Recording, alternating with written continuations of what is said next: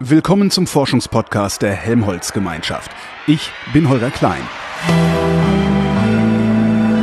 Resonator.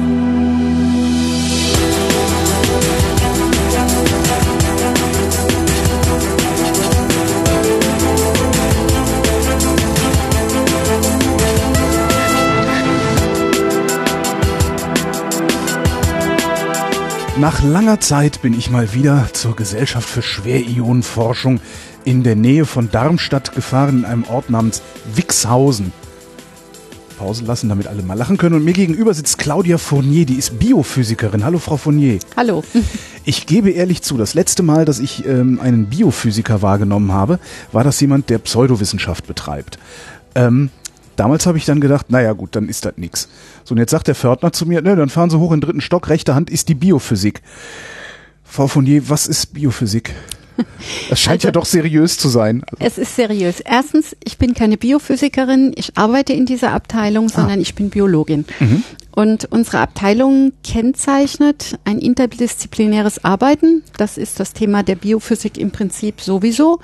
Äh, Wir haben ungefähr die Hälfte unserer Mitarbeiter und Studenten, die aus dem Bereich der Biologie kommen und die andere Hälfte aus dem Bereich der Physik, wobei ich die wenigen, die aus der Chemie kommen, jetzt gerade mal unterschlagen habe. Aber wir arbeiten interdisziplinär. Biophysik wird normalerweise etwas enger gefasst beziehungsweise etwas anders verstanden. Äh, in der Biophysik geht es normalerweise zum Beispiel um Membranen oder ähnliche Dinge, um Zellmembranen. Wir hier arbeiten wirklich auf dem Gebiet der Biologie, die sich damit beschäftigt, wie physikalisch natürlich Strahlung auf Zellen wirkt oder auf Gewebe oder auf Organismen. Das ist unser Thema. Wie wirkt denn Strahlung auf Zellen oder Organismen?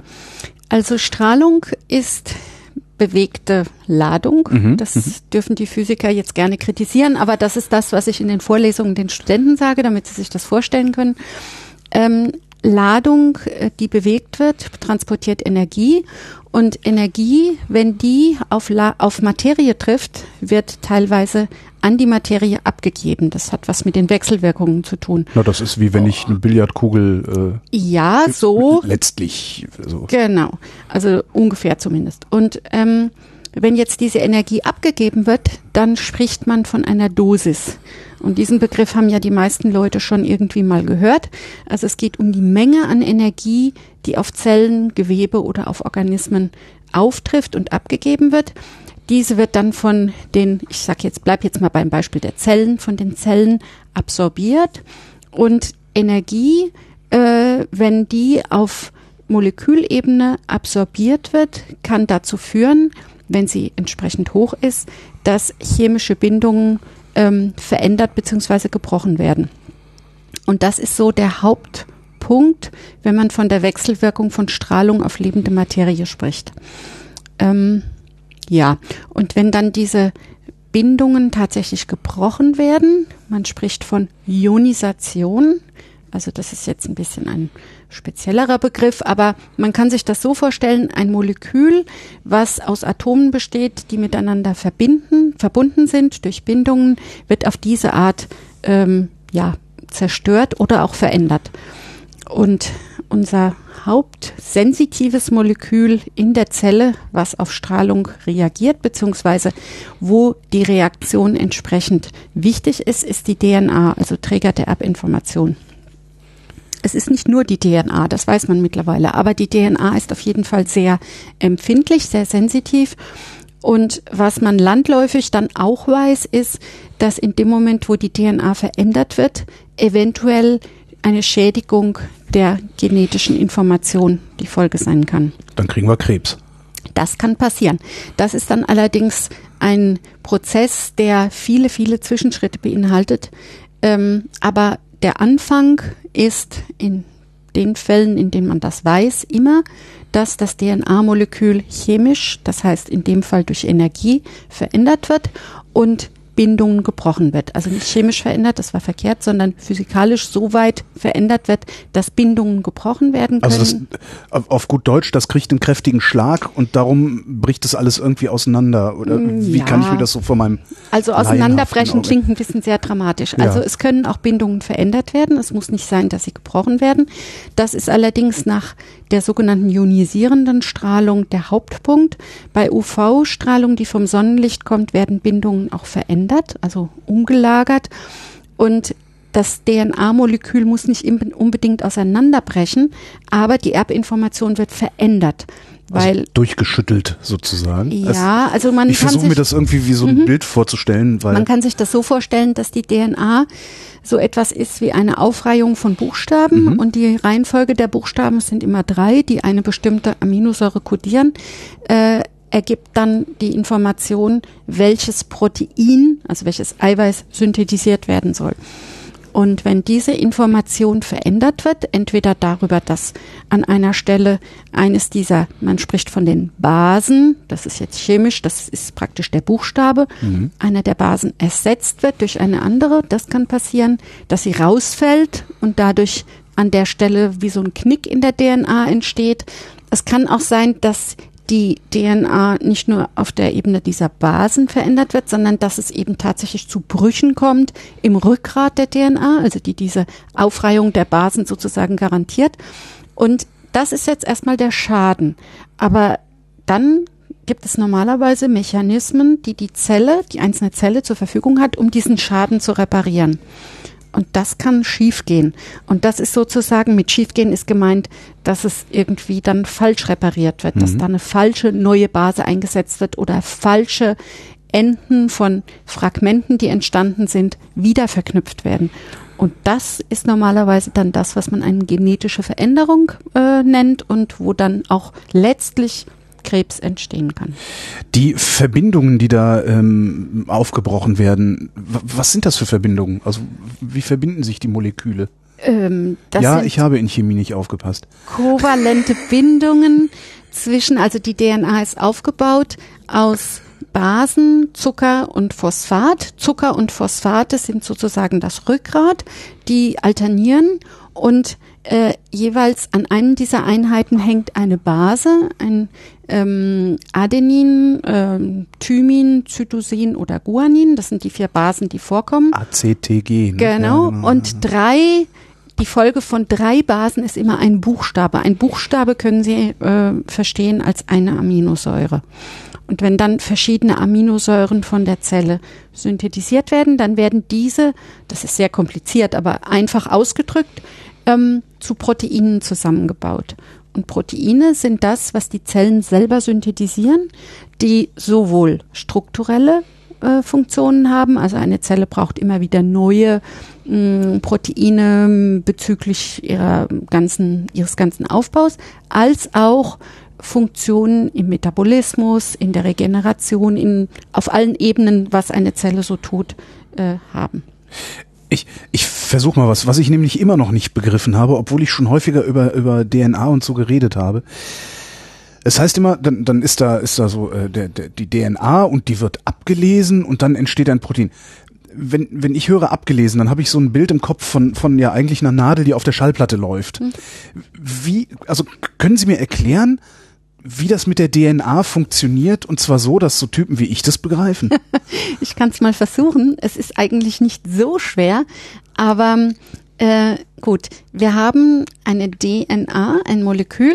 Das kann man sich vorstellen in der Zelle zwar äh, extrem zusammengestaucht, also in verschiedenen Überstrukturen sehr platzsparend verpackt, aber in dem Moment, wo ein Gen, also ein Gen ist immer das Stück der DNA, was für ein Protein kodiert. Ähm, wenn das abgelesen werden muss, dann muss die DNA entwunden werden. Also dann wird praktisch das erstmal freigelegt, dieses Gen. Und dann kommt die sogenannte Messenger-RNA, also die Boten-RNA, die über entsprechende Affinitäten mit einer ähnlichen Struktur wie die DNA ausgestattet an die DNA binden kann. Also ähnlich bedeutet auch Wo, aus wo kommt die her, die RNA? Schwirrt die da so rum? Oder? ja, sozusagen. nee, es kommt nicht eine RNA, sondern es gibt Nuklide Ja. und es gibt auch spezielle Proteine, die dann dafür sorgen können, dass diese Nuklide sich pra- praktisch an die DNA anheften. Wie so Helfer sind das, Polymerasen. Und da wird dann komplementär zur DNA-Sequenz ein kurzes Stück Boten-RNA produziert, die die gleiche Information nur komplementär hat wie das Gen, was gerade abgelesen wurde. Aber woher wissen die, was sie ablesen sollen, welchen Teil? Also, Das ist über also woher weiß meine Leber, dass sie kein Auge werden soll, sozusagen? Ja, das ist sehr kompliziert. Also äh, zumindest, wenn man es auf die Kürze erklären soll. Es ist so, dass es Genbereiche gibt, die stillgelegt sind und es gibt Genbereiche, die abgelesen werden können. Und um einen Gen abzulesen, braucht man, wie gesagt, nicht nur eine Polymerase, sondern man braucht auch einen ähm, Startschuss sozusagen. Und dieser Startschuss, der ist in den einzelnen Zellen unterschiedlich, ich sag mal, programmiert.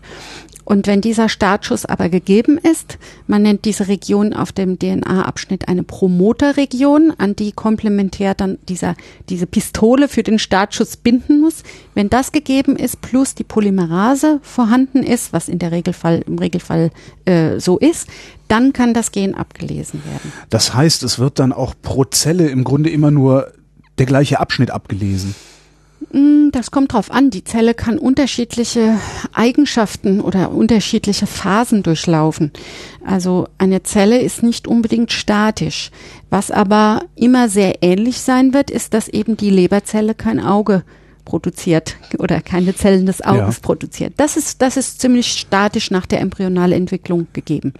Und der Teil der DNA, der dann für das Auge zuständig wäre, also der dafür zuständig wäre, ein Auge zu ergeben, der ist einfach still, ist aber Ja. abgeschaltet, liegt in der Ecke. Genau. Wie kommen wir jetzt von unserem Exkurs wieder zurück auf äh, die Dosis?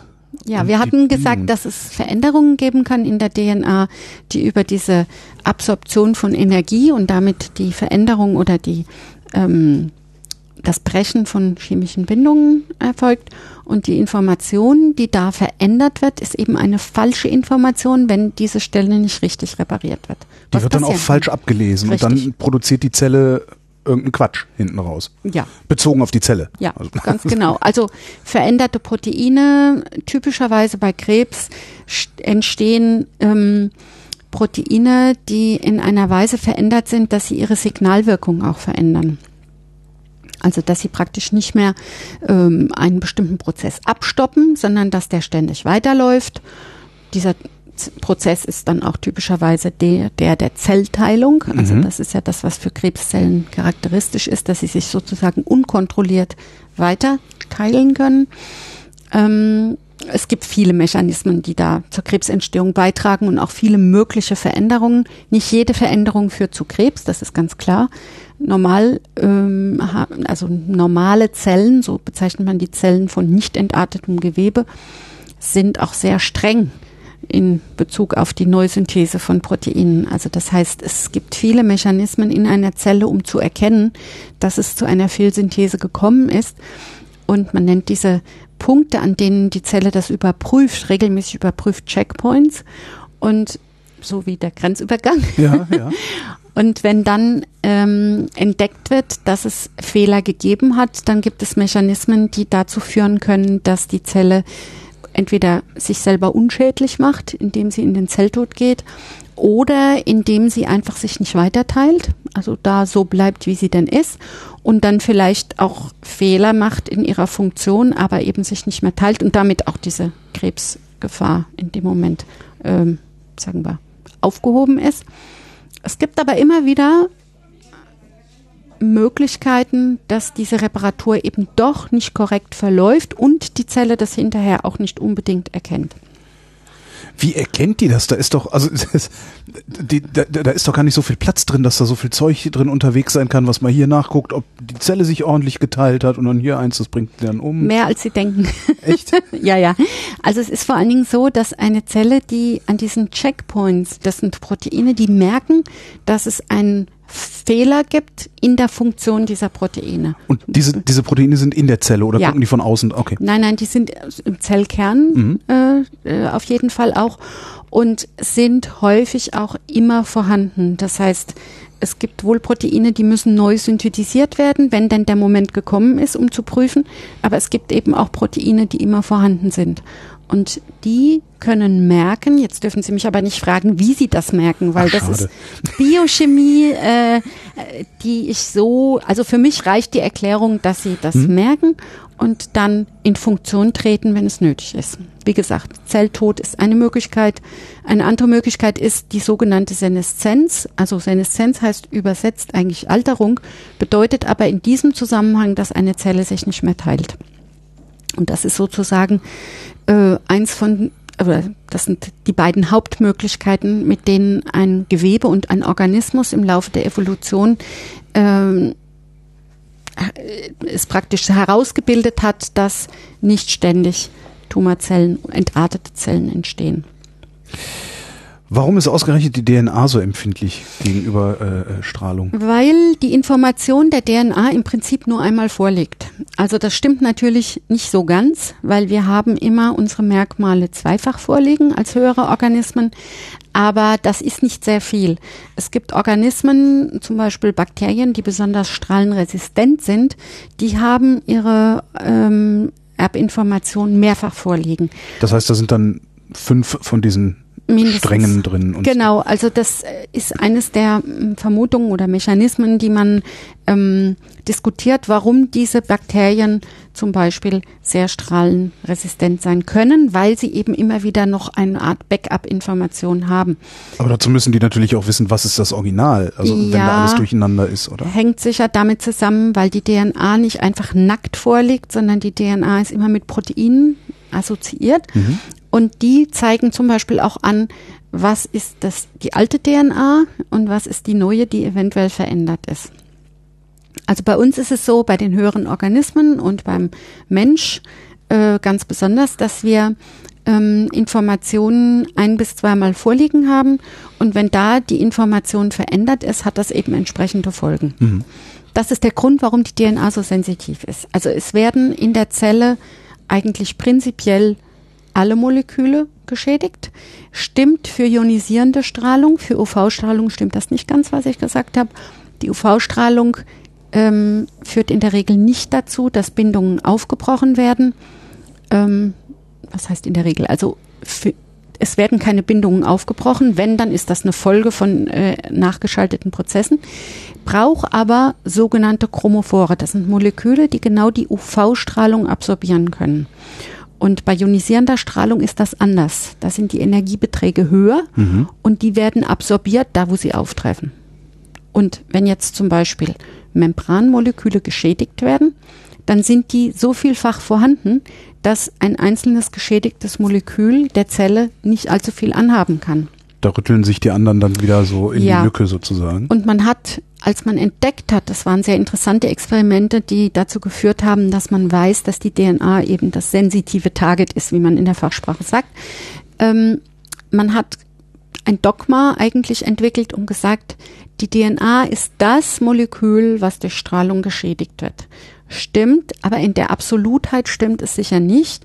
Das weiß man erst seit, sagen wir mal, 20, 30 Jahren diskutiert man das und mit Verbesserung der technischen Möglichkeiten kann man das auch nachweisen, weil nämlich, also bleiben wir bei der Membran, bestimmte Moleküle in der Membran Signalwirkung haben auf die Zelle. Und wenn mhm. die verändert werden, dann kann das auch Wirkung haben, die unter Umständen nicht die Zelle zur Krebszelle macht, die aber bestimmte Signalwege dann verändert. Das ist allerdings im Moment noch nicht so konkret bekannt, dass man das im Einzelnen anführen könnte. Es gibt bestimmte Bereiche in der Zellmembran, die auf radikalische Verbindungen zum Beispiel reagieren. Das kann man sich vorstellen wie so, ein, wie so einen kleinen Bereich innerhalb der Membran. Mhm. Ähm, da weiß man, dass sie auf Strahlung reagieren. Wir selber haben in unserem Projekt eine äh, ein Unterprojekt sozusagen, was sich mit den sogenannten Ionenkanälen beschäftigt. Das sind Kanäle in der Zellmembran, die einen Durchtritt von Ionen, der kontrolliert abläuft, erlauben. Und wenn man da bestrahlt, dann können Ionenkanäle zum Beispiel angeregt werden, also aktiviert werden. Und das bedeutet eine veränderte Signalleitung. Das heißt, dieses Dogma, dass nur die DNA eigentlich das Entscheidende ist, was sich verändert nach Strahlung, was dann Folgen hat, stimmt so nicht. Aber es ist weiterhin so, dass natürlich die meisten Strahlenschäden, die man kennt und vor allen Dingen die, die zu Krebs auch führen, durch die DNA gegeben sind. Liegt das an der Art und Weise, wie wir die Zellen bestrahlen? Oder Äh, ist Sie das meinen- halt einfach so? Sie Also meinen die- jetzt, was geschädigt wird? Genau, also Nein, eigentlich nicht. könnte also, ja sein, dass wenn wir, wenn wir, äh, weiß ich nicht, nicht mit elektromagnetischer Strahlung rumspielen würden, sondern mehr mit Teilchenstrahlung. Nein, da Äh, ist sicher kein Unterschied. okay. Also, wo ein Unterschied ist, ist in dem Moment, wenn Sie sich eine Mikrowelle vorstellen. Es steht Mhm. ja immer in den, ähm, zumindest in den USA, in den Beschreibungen, man darf keine Katze in die Mikrowelle tun. Um Steht das da eigentlich wirklich oder erzählen Weiß wir ich uns das nur, um uns über die Amis lustig Weiß zu ich machen? ehrlich gesagt nicht. Aber um bei dem Beispiel zu bleiben, Mikrowellenstrahlung ist für uns in dem Moment, wo sie direkt auf uns trifft, natürlich auch gefährlich, Mhm. direkt, weil sie ähm, äh, Wasserstoffmoleküle anregt. Und das sind ganz andere Effekte, also äh, ganz andere Effekte als die, von denen wir jetzt hier sprechen, wenn wir von Strahlenschäden reden, die ionisierend sind oder auch von UV, die bestimmte Bindungen umlagern und verändern. Das ist nicht das Gleiche. Also die Strahlung, mit der wir uns hier beschäftigen, ist ionisierende Strahlung und dazu gehört äh, Röntgenstrahlung, dazu gehört Teilchenstrahlung und die haben in Bezug auf die Wirkung äh, zwar, die machen zwar unterschiedliche Effekte, weil sie physikalisch Unterschiede haben, aber gleich ist, dass in erster Linie die DNA geschädigt wird und wenn nicht die DNA geschädigt wird, dann handelt es sich trotzdem um Schädigungen, die etwas damit zu tun haben, dass Bindungen verändert oder aufgebrochen werden. Und wenn Signalwege verändert werden, dann läuft das normalerweise auch durch eine gewisse Anregung, die in einem Molekül stattfindet, die dann sozusagen dazu führt, dass dieses Molekül, sagen wir einem Kanal, muss man sich vorstellen, wie so eine Schleuse auf so einem Fluss, ähm, das Signal gibt, öffne oder schließe. Und das sind die typischen Schäden. Sind Sie in der Lage, ähm, diese Kanäle gezielt anzuregen oder ähm, ist das eher wie so ein Schrotschuss? Es, also durch Bestrahlung ist es nicht gezielt. Aber es gibt natürlich Verbindungen, was heißt natürlich, es gibt Verbindungen, die man kennt, mit denen man diese ähm, Kanäle spezifisch aktivieren kann. Das sind Kanäle, die zum Beispiel was damit zu tun haben, wie wir unseren Schmerz empfinden. Nur als ein Beispiel.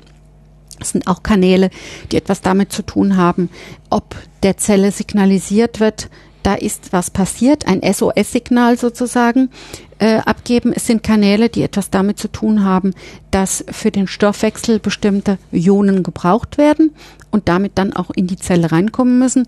Die Zellmembran schirmt das Innere der Zelle eigentlich ab. Aber wie gesagt, es werden Dinge von außen gebraucht und das ist wie ein Fenster im Haus, was man öffnet, um was entgegenzunehmen Ja. oder eine Tür. Äh, die öffnet man ganz bewusst. Das heißt nicht, dass jeder je- zu jedem Zeitpunkt dieses Haus dann auch betreten kann. Und so kann man sich das in der Zelle vorstellen. Aber wenn die Zelle jetzt irgendwie was Spezifisches braucht, woher weiß sie dann, dass sie es draußen kriegt?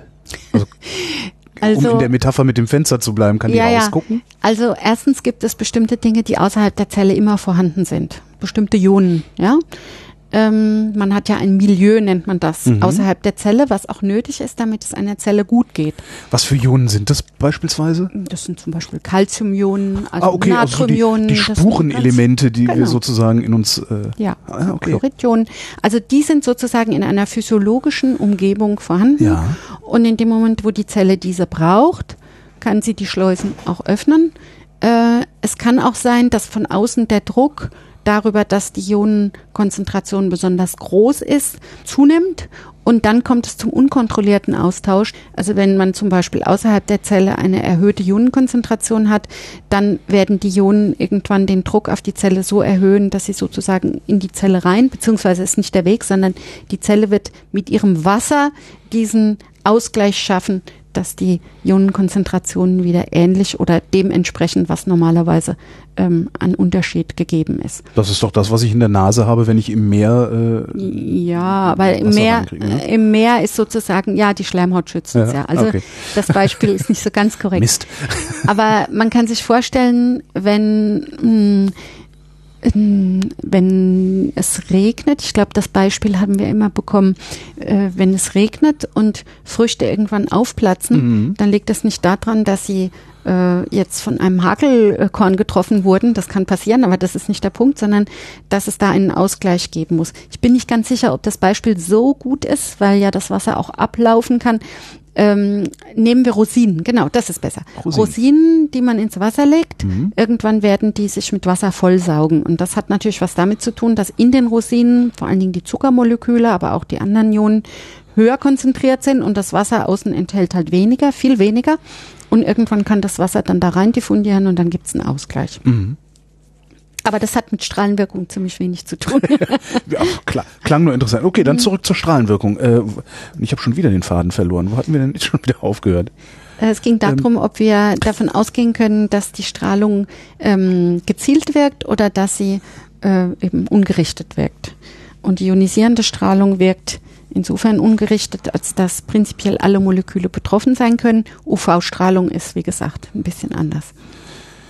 So. Und das gucken Sie sich den ganzen Tag an. Überhaupt nicht. Das ist nicht das, was wir machen. Das ist nur unser Gespräch, was in die Richtung gegangen ist. Nein, nein. Also ähm, was wir hier machen, ich sagte Ihnen ja, es geht um die Wirkung von Strahlung auf lebende Materie. Und die Besonderheit, ähm, über die wir vielleicht heute auch sprechen können, ist das Projekt, was etwas mit sogenannter dicht ionisierender Strahlung zu tun hat. Dicht ionisierende Strahlung. Ja, erkläre ich gleich. Also Sie haben eben von, äh, wie haben Sie gesagt, Partikel- oder Teilchenstrahlung, das Ja. Wort haben Sie, glaube ich, eben verwendet, ähm, ist im Prinzip gehört das zu diesen dicht ionisierenden Strahlenarten. Wie gesagt, ionisierend ist schon mal das, was wir hier machen. Wir beschäftigen uns nicht speziell mit UV-Strahlung. Das benutzen wir manchmal zum Vergleich, aber das ist nicht unser Forschungsgebiet. Und wenn wir uns mit ionisierender Strahlung beschäftigen, dann haben wir normalerweise als eine Art Referenz immer Röntgenstrahlung dabei. Röntgenstrahlung sind, ist, eine, ist eine Strahlenart, die man als dünn ionisierend bezeichnet. Und was ionisierend ist, hatte ich ja schon gesagt. Das bedeutet, dass Bindungen aufgebrochen werden. Aber dünn ionisierend bedeutet, dass man, wenn man sich das jetzt mal bildlich vorstellt, äh, Wasser wäre äh, die Strahlung und die Energie, die damit transportiert wird. Und jetzt äh, will man eine Blume gießen. Und man kann natürlich im Garten dann eine Gießkanne voll machen und kann das Wasser schön gleichmäßig über diese Blume verteilen. Äh, irgendwann wird man diese Blume auch zu stark gießen. Das heißt, es gibt einen Schaden. Aber das dauert einen Moment, weil man ja schließlich das Wasser schön gleichmäßig verteilt. Bei der sogenannten dicht ionisierenden Strahlung ist es aber anders. Da wird die gleiche Wassermenge in einem Schlauch Ah. zusammengepresst. Also es gibt Druck. Und dann wird man diese Pflanze gießen und man hält den Schlauch, aber der trifft auf eine Stelle. Und da entsteht der Schaden natürlich viel eher, weil der Rest der Blume entweder gar nichts abkriegt oder wenig. Aber die Wassermenge an dieser Stelle gar nicht, also der Schaden, der da entsteht, der ist dann unter Umständen äh, schwerwiegend. Und so kann man sich das mit dünn und dicht ionisierend auch vorstellen. Warum gucken Sie sich diese Strahlung an? Ähm, also das hat sicherlich historische Gründe, die etwas damit zu tun haben, dass man diese Strahlung, diese Teilchenstrahlung, also in unserem Fall sind es ja Beschleunigerstrahlen, also Strahlung, die im Beschleuniger erzeugt wird, äh, irgendwann mal, also man hat sie charakterisiert physikalisch und man hat, das war um die Jahrhundertwende, um die vorletzte Jahrhundertwende, äh, sehr wichtige Entdeckungen gemacht. Die Röntgenstrahlung wurde entdeckt, Radioaktivität wurde entdeckt und man hat ziemlich schnell durch verschiedene, teilweise sogar zufällige Beobachtungen die Idee ha- gehabt, dass man doch diese Strahlung verwenden könnte, um zu heilen. Also indem man Gewebe, was man nicht will, nämlich Tumorgewebe vor allen Dingen, äh, zerstört. Das, diese Anwendung wurde sehr früh gestartet. Also mit Röntgenstrahlen hat man sehr früh angefangen, Tumore zu bestrahlen. In den 30er Jahren, meine ich, wurde dann in den USA, in Berkeley, haben Beschleuniger und die Physiker dort haben die Strahlung, die bis, also die dann charakterisiert war und man hat gemerkt, dass die eigentlich andere Eigenschaften hat als Röntgenstrahlung. Ähm, die, wurde die Idee dann geboren, dass man das eigentlich auch zur Tumorbehandlung einsetzen kann. Und der entscheidende Unterschied war eigentlich gar nicht der, den ich vorhin genannt habe, das mit diesem Wasserschlauch und der Gießkanne, dünn und dicht ionisierend, sondern der Unterschied war erstmal der, dass die Art, wie Strahlung ins Gewebe eindringt und wechselwirkt, bei den äh, schweren Ionen, bei Teilchenstrahlung anders ist als bei Röntgenstrahlung. Bei Röntgenstrahlung kann man sich vorstellen, dass die meiste Energie zu Beginn der, des Eindringens in Materie abgegeben wird und das wird dann immer weniger. Das mhm. ist ein mhm. exponentieller Verlauf, wenn man das als Kurve sich anschaut. Das heißt, am hinteren Ende des Tumors kommt äh, zehnmal weniger an als am Anfang. Ja, so ungefähr. Also es ist nicht so, wie man es braucht. Mhm. Und bei den Ionen oder auch Teilchen, es sind nicht immer nur die schweren Ionen, es sind auch Protonen, ist es aber umgekehrt. Man spricht von einem invertierten Dosisprofil. Wenn die Teilchen aufs Gewebe treffen mit einer gewissen Energie, dann ist die Wechselwirkungswahrscheinlichkeit bei der höheren Energie geringer. Das heißt, sie geben weniger Energie ab, werden dann aber trotzdem langsam abgestoppt, wenn sie durch das Gewebe ähm, äh, dringen. Und am Ende ihrer Reichweite geben sie die meiste Energie ab. Also man kann sich das vorstellen wie ein Ball, den man wirft. Der wird erstmal nicht direkt auf den Boden fallen, wenn man ihn entsprechend wirft, wird mehr oder weniger gerade ausfliegen, langsam aber dann nach unten gehen und am Schluss wird er runterfallen. Ja. Und das entspricht diesem Energieverlust zum Schluss. Ah, praktisch der Impuls, den auf den Boden äh, klatschen lässt. Nicht der Impuls, aber, aber ja, okay. sagen wir so, da wird die meiste Energie frei ja, in ja. dem Fall und das ist bei den Teilchen, wenn auch nicht genau aus den gleichen Gründen, ist eben genauso. Und das ist vorteilhaft. Und diese. Weil man die Eindringtiefe besser beherrscht die Eindringtiefe zu beherrschen ist eine technische Frage, aber dass es überhaupt die Eindringtiefe, dass die sozusagen mit der abgegebenen Dosis invers sich darstellt im Verhältnis zur Röntgenstrahlung, das äh, war beschrieben und entdeckt. Ähm, dieses aber bei Röntgen kann ich die doch nicht wirklich kontrollieren, die Eindringtiefe, oder? Doch schon, aber sie können nicht. Ich, ich brate natürlich an der verändern. Oberfläche, genau, genau, ich brate an der Oberfläche alles, um eventuell hinten irgendwo. Ja, genau. Also man kann die Eindringtiefe schon kontrollieren, aber man kann sie nicht ähm, so gestalten, dass am Ende der Flug, also ja, Flugbahn ja, ist ein bisschen ja. falsch bei Röntgen, aber egal. Ja, also dass Metapher am Ende der, der, äh, des Weges die meiste Energie abgegeben wird. Das kann man, das, das ist einfach nicht so bei Photonen und Photonen sind die Energieträger bei Röntgen. Hängt damit zusammen, dass sie keine Ladung und keine Masse haben, während die Teilchenstrahlung hat Ladung und Masse. Und das führt zu einer ganz anderen Art der Wechselwirkung mit dem umgebenden, mit der umgebenden Materie und damit in unserem Fall mit Gewebe. Und man wusste das. Es äh, gibt einen Physiker, der dieses charakterisiert hat, der äh, hieß Breck. Und dieser, diese Spitze der Energieabgabe am Ende der Eindringtiefe heißt auch Breck Peak, mhm. also nach ihm benannt. Und was ich vorher sagen wollte, in Berkeley äh, haben dann Physiker mit diesem Wissen, äh, nachdem Breck das auch schon angeregt hat, ähm, die ersten Versuche gemacht, ob man nicht ähm, Tumore äh, sinnvoll bestrahlen kann. Und in Berkeley wurden auch entsprechende äh, Patienten dann, also Patienten dann tatsächlich behandelt nach einer gewissen Zeit.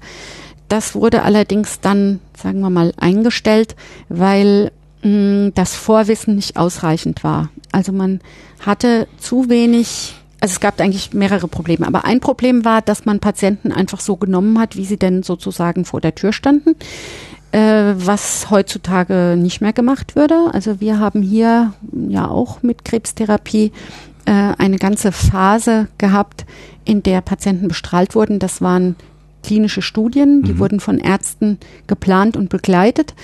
Ähm, in Berkeley damals hat man sozusagen behandelt, wer kam und auch verschiedene Tumore. Man hat verschiedene Ionensorten probiert. Man wusste auch nicht so viel über die sogenannte biologische Wirksamkeit. Und die Effekte in dem Bereich, in dem Gewebebereich, der eben nicht zerstört werden sollte, im sogenannten Normalgewebe, waren dann teilweise auch nachteilig.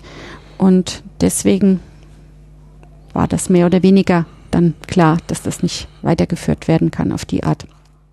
Ja, und, und sie haben es dann, die haben es dann eingestellt, die statt, das, statt sich zu überlegen, wie kann man es besser na, machen. Die haben es sehr wohl überlegt, ganz klar. Okay. Aber ähm, das wurde eingestellt und das wurde dann aber nicht damit äh, sozusagen weggelegt, sondern ähm, in Japan wurden dann, jetzt weiß ich das Jahr, die Jahreszahl nicht genau, bei uns wurde 1997, meine ich, angefangen. In Japan wenige Jahre vorher äh, wurde tatsächlich dann ähm, klinisch äh, entsprechend in Studien ähm, wurden Ionen verwendet und vor allen Dingen, das war hier auch eine ganz intensive Phase, die ich selber nicht miterlebt habe. Ich bin 95 erst hierher gekommen, aber äh, es wurden ganz viele Experimente gemacht, die dann die Ionen und ihre Eigenschaften, ihre Eigenschaften auf biologische äh, Ziele, also Zellen, viel besser charakterisiert haben. Man hat also ganz systematisch zum Beispiel äh, festgelegt, dass Kohlenstoffionen geeignet sind, um äh, Gewebe auf die Art zu behandeln, Tumorgewebe zu zerstören und damit das gesunde, das Normalgewebe möglichst zu schonen. Weiß man, warum Kohlenstoff besonders gut geeignet ist und irgendwas anderes nicht gut geeignet ist? Ja, das hat man eben über systematische Versuche äh, herausgefunden. Es ist so, dass die Ionen wir reden jetzt von Ionen, also mhm. es könnten auch Protonen sein, aber hier wurden Ionen getestet.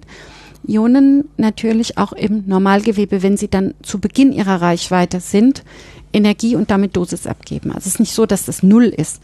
Und das Verhältnis zwischen der Dosis im Normalgewebe, also man spricht vom Eintrittskanal bei der Therapie, und der Dosis, die dann am Ende der Reichweite im Tumor idealerweise abgegeben wird, ist unterschiedlich, je nachdem, um welches Ion es sich handelt. Also das und ich nehme natürlich das, das am Anfang möglichst wenig Energie abgibt. Genau, und dabei ja. aber möglichst viel Energie, also die Dosis ist möglichst relativ gesehen möglichst hoch im Tumor und da ist der Kohlenstoff eben besonders gut. Es gibt noch andere Gründe, warum man dann den Kohlenstoff genommen hat, aber das war sicherlich ein sehr wichtiger. Und das heißt nicht, dass die Elemente, die in nächster Nähe vom Kohlenstoff sind, nicht auch diese guten Eigenschaften oder diese vorteilhaften Eigenschaften haben, also Sauerstoff zum Beispiel. Aber äh, man hat Kohlenstoff dann hier bei GSI und im Übrigen in Japan auch, aber da hatte man, glaube ich, diese Technologie nicht, auch genommen, weil Kohlenstoff zum Beispiel erlaubt, dass mit Positronen-Emissionstomographie die Strahlführung begleitend sozusagen, fast. Klar, ich will ja sehen, was ich mache und nicht genau. nur hinterher gucken, was ich gemacht habe. Das ja. kann deswegen sehr gut gemacht werden, weil man normalerweise ähm, die Kohlenstoffionen sozusagen künstlich dem Patienten geben muss, mhm. wenn das gemacht wird. Also das wird halt bei normalen PET-Untersuchungen auch gemacht, das ist die Abkürzung von Positronenemissionstomographie. Ähm, wenn jetzt aber der Kohlenstoff sowieso schon im Körper ist, weil ja der Strahl aus Kohlenstoffionen besteht, dann kann eben direkt ähm, der Strahlverlauf kontrolliert werden. Und genau das ist passiert. Das ist in Kollaboration mit einer Arbeitsgruppe in Rossendorf passiert, in Dresden-Rossendorf, die eine von den drei Instituten waren, die hier an diesen äh, Pilotexperimenten beziehungsweise an dieser später an dieser Studie äh, mit Patienten beteiligt waren. Und das war zum Beispiel auch ein Grund. Es gibt noch mehr Gründe, aber die Frage ist halt, wie weit man da ins Detail geht. Auf jeden Fall, das wurde systematisch gemacht. Mhm. Und vorher wurde das halt schon irgendwie ähm, überlegt, was könnte man am besten nehmen, aber es hatte nicht diese ähm, breite experimentelle Basis. Ich habe das Gefühl, dass wir immer noch nicht da angekommen ja. sind, was Sie eigentlich machen. Ne? Richtig. genau. Was machen Sie denn eigentlich den ganzen Tag, Frau Fournier? Ja, also das möchte ich nicht beantworten, weil das ist nicht so schön immer. Aber worum es Ihnen ja geht, ist, an was wir hier forschen. Genau. Äh, also die ganze Abteilung beschäftigt sich, wie gesagt, mit dem mit der Wechselwirkung oder mit dem mit der Wirkung von ähm, äh, Ionenstrahlen auf lebende Materie, Gewebe und mein Spezialprojekt, äh, was sich in den letzten Jahren als eines der wichtigsten praktisch herauskristallisiert hat, ist ein Projekt, in dem es um die Wirkung von Radon-Exposition geht. Das ist jetzt nicht Beschleunigerstrahlung, sondern das ist dicht ionisierende Strahlung, die dadurch, darüber entsteht, frei wird, ähm, dass Radon, ein radioaktives Edelgas, an vielen Stellen einfach natürlicherweise vorhanden ist, eingeatmet wird, eventuell auch in Wasser gelöst und dann entsprechend beim Baden durch die Haut diffundiert. Dieses Radon ist sozusagen ein Element, was ein chemisches Element, ein Isotop, was radioaktiv zerfällt und die Strahlung, die da frei wird, die ist also nicht nur, aber der Dosis, der Hauptteil der Dosis ist dicht ionisierende Strahlung, nämlich Alpha-Teilchen. Das heißt, wir sind zufälligerweise ständig dicht ionisierender ja. Strahlung ausgesetzt. Genau. Also wir sind natürlicherweise einer gewissen, man ja. nennt das Hintergrundstrahlung ausgesetzt.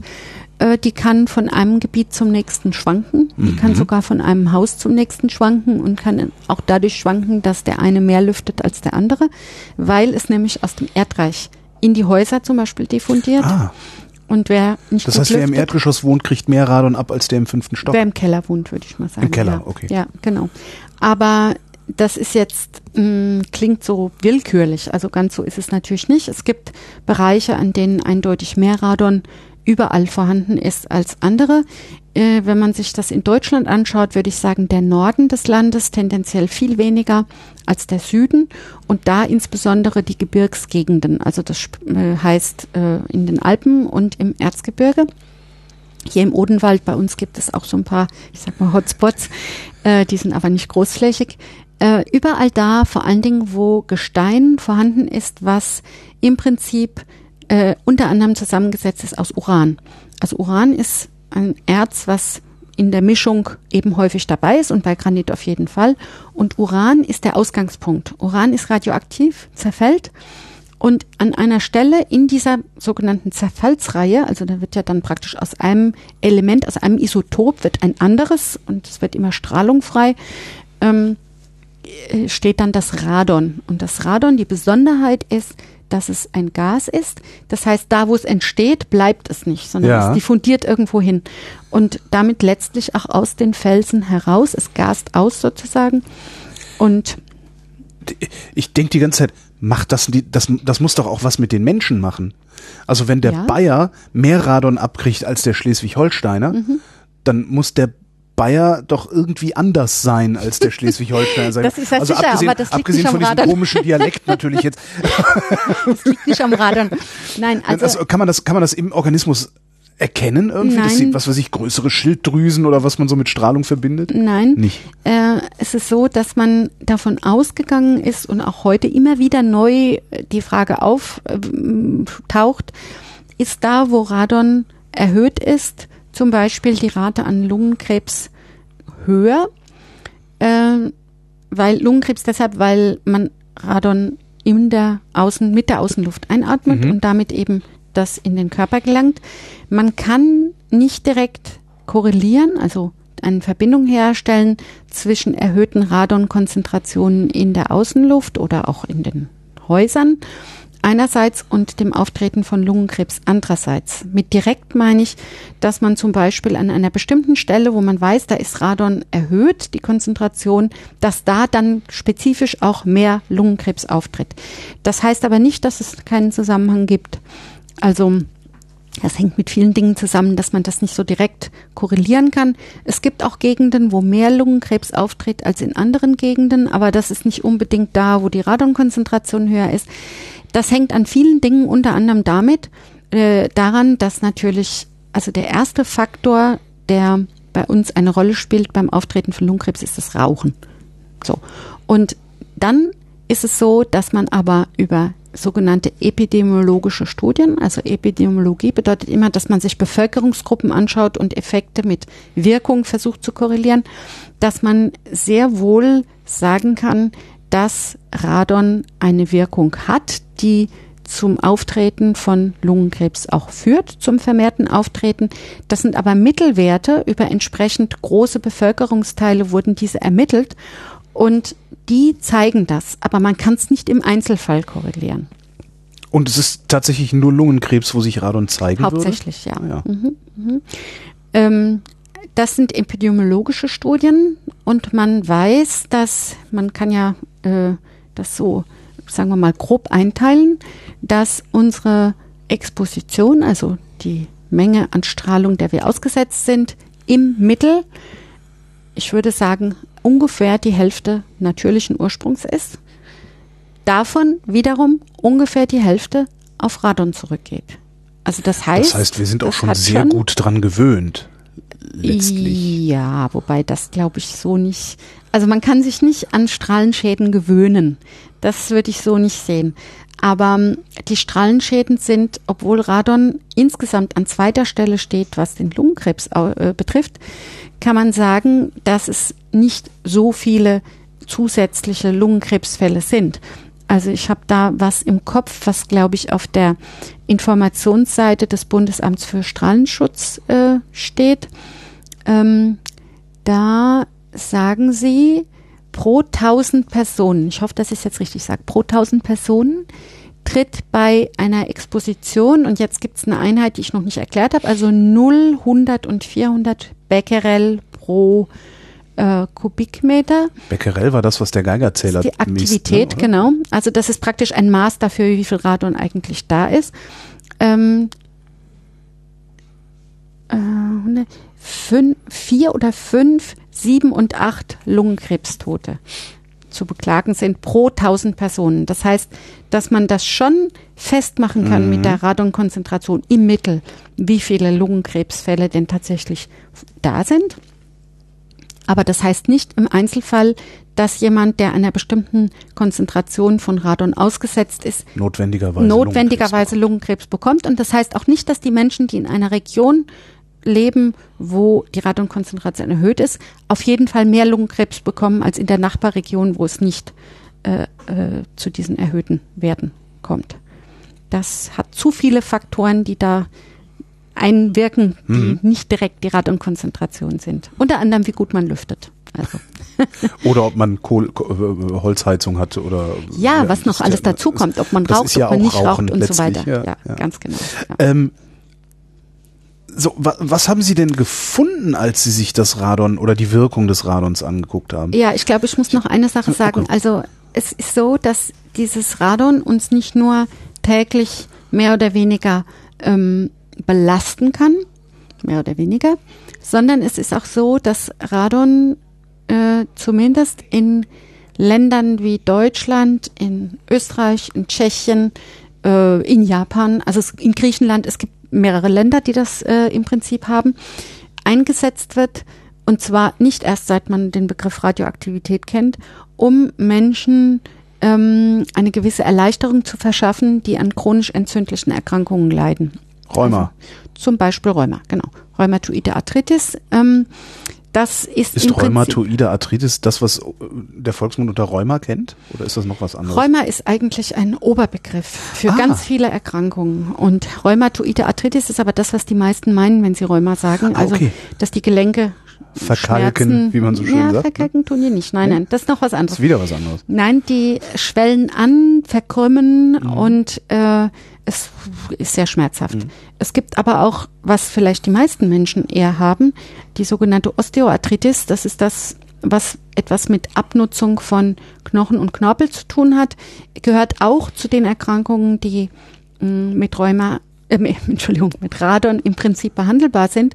Aber behandelbar heißt in jedem Fall nur, dass es eine Erleichterung gibt, äh, ist bei den Medikamenten aber dasselbe. Also wenn Menschen Medikamente nehmen, die diese Erkrankungen haben, dann sind die normalerweise schmerzlindernd, entzündungshemmend, wirken eine Weile lang, aber sind, es führt nicht zu einer Heilung. Also Mhm. man kann nicht geheilt Die werden. Ursache bleibt die Ursache.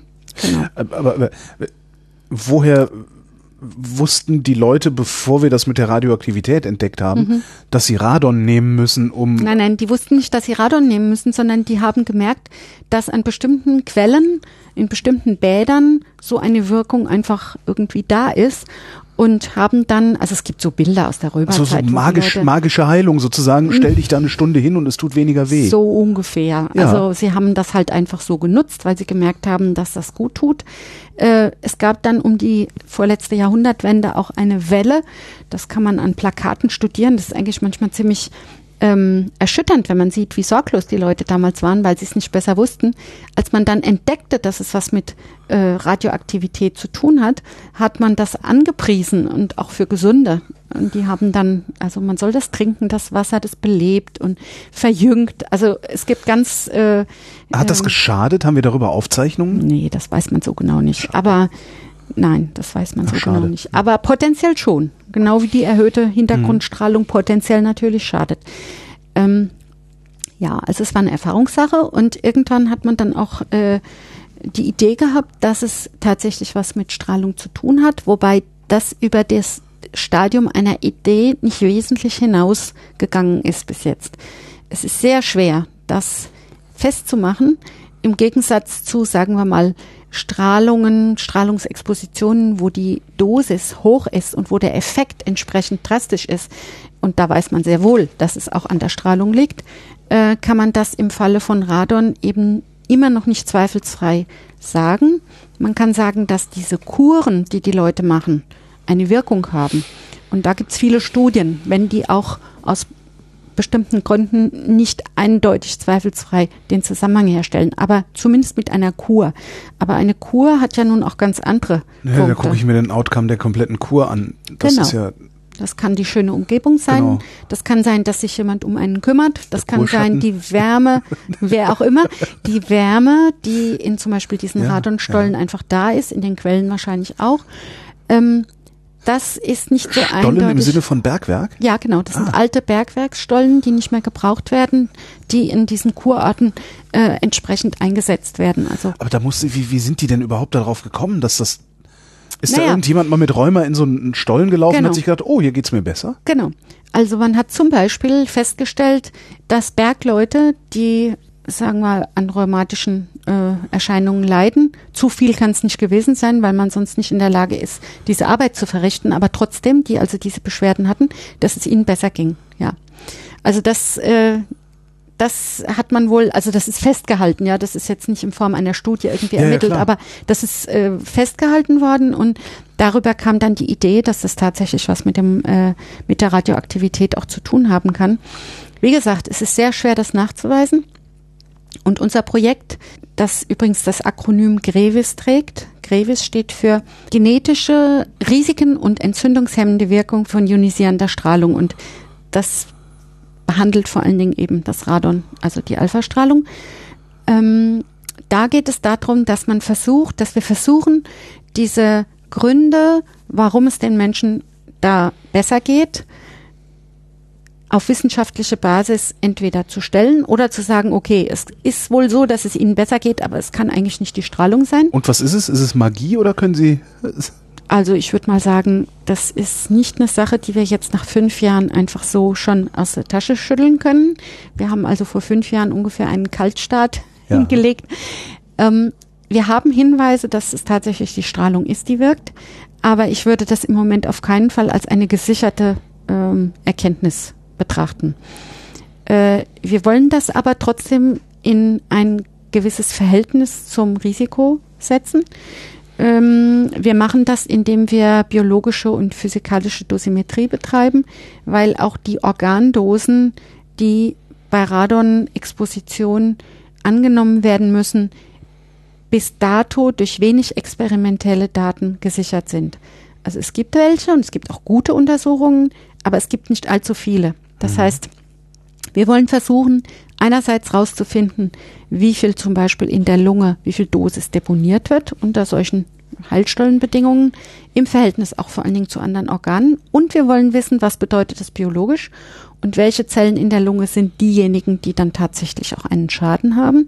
Sind das eventuell die, die hinterher auch zu Lungenkrebs führen? Das sind Dinge, die man zwar vermutet und wo es auch Hypothesen gibt, aber man hat das noch nicht systematisch angeschaut. Äh, andererseits, wie gesagt, äh, haben wir äh, in, auf verschiedene Arbeitsgruppen verteilt. Wir sind im Moment acht Arbeitsgruppen, die sich damit beschäftigen und diesem Grevis-Projekt, was von mir koordiniert wird, ähm, wo wir dann unter verschiedenen Aspekten versuchen herauszufinden, ob Strahlung tatsächlich an dieser Stelle ansetzt. Ich hatte Ihnen vorhin das Beispiel der Ionenkanäle gegeben. Äh, bestimmte ähm, äh, Reizleitungen haben ja etwas mit Schmerzempfinden auch zu tun. Also das wäre jetzt ein Beispiel, was nicht das Zentrale ist, aber was bearbeitet wird, ob die, das Schmerzempfinden durch ionisierende Strahlung, sprich Alpha-Strahlung, verändert werden kann. Äh, wir gucken uns aber auch und vor allen Dingen an, ob das Immunsystem in irgendeiner Weise anders aktiviert wird oder anders reprimiert wird, unterdrückt wird, bestimmte Immunreaktionen. Und wir haben uns dazu bestimmte, ich sag mal auf Englisch, Tools äh, gebaut, die eine gewisse Zeit jetzt gebraucht haben, um tatsächlich auch einsatzfähig zu sein.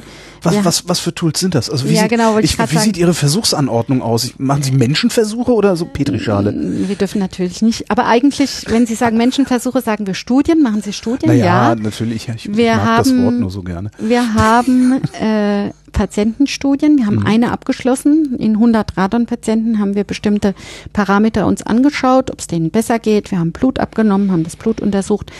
Ähm, dann haben wir aber auch Tiermodelle. Mhm. Also wir haben zum Beispiel eine, äh, ein Tiermodell für sogenannte Polyarthritis. Das ist grob gesprochen das, was Sie vorhin mit Rheuma bezeichnet haben, um zu schauen, ob es den Mäusen, wenn man die in äh, Radon exponiert, ob es ihnen dann besser geht, was äh, im Können- Moment läuft, diese Versuche Können Sie das laufen. eigentlich messen, dass es denen besser geht? Oder Ja. sehen Sie das nur und müssen das sich herleiten? Also es gibt verschiedene Möglichkeiten, das sage ich gleich. Aber Mhm. die dritte Ebene ist die Zellkulturschale. Also Klar. natürlich versuchen wir auch bestimmte Dinge von ihren Mechanismen her so zu ergründen, dass wir etwas dazu sagen können, warum kommt es denn zu diesem einen oder jenen Effekt. Ähm, wir können bei Mäusen zum Beispiel die Polyarthritis haben, also wie gesagt Rheuma, die haben dann äh, verkrümmte Gelenke, die können nicht mehr so richtig zupacken mit ihren Pfoten, können wir nach einer entsprechenden Strahlungsexposition feststellen, ob das sich verbessert. Das ist meistens in den folgenden Monaten der Fall.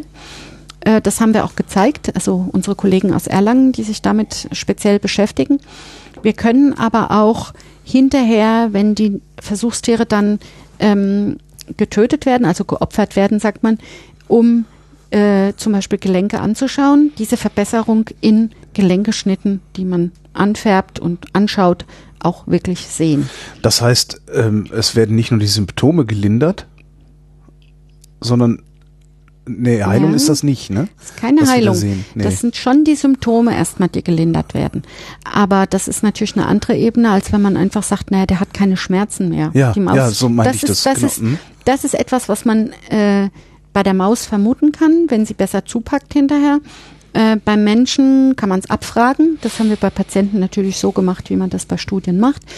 Ähm, aber man kann auch durch Änderung zum Beispiel des Knochenaufbaus sehen, dass bestimmte Abnutzungserscheinungen weniger da sind, als sie vor der Therapie waren.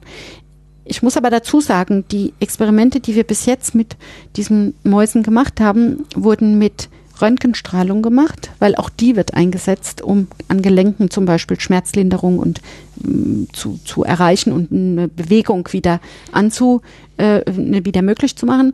Wir haben im Moment, wir sind im Moment dabei, die entsprechenden Experimente mit Radon durchzuführen. Und was ich nicht bis jetzt erwähnt habe, ein wichtiges Tool ist auch, dass wir uns eine Radonkammer gebaut haben. Also das wurde hier bei GSI gemacht wo unter Halsstollenbedingungen, aber kontrolliert, eben solche Mäuse dann reingesetzt werden. Das ist so ganz nett, so ein kleiner Käfig, wo die dann da rumspielen können. Das machen sie auch.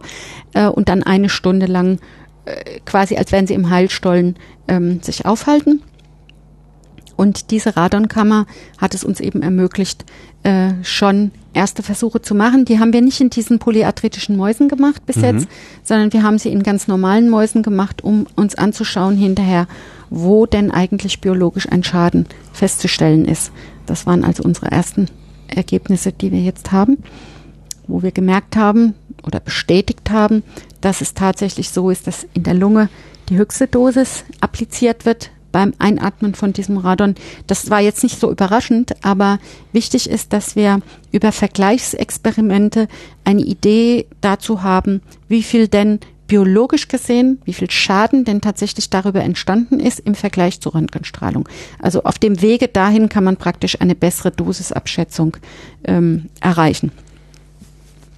Ja, das waren die Tools. Also wir haben Patientenstudien, wir haben die Tier, äh, das Tiermodell, wir haben Zellen und zwar ganz vielfältig verschiedene Zellen, äh, meistens primäre Zellen, also welche die unverändert sozusagen von einem Menschen, der Blut zum Beispiel, dem man Blut abgenommen hat, in die Petrischale gewandert sind.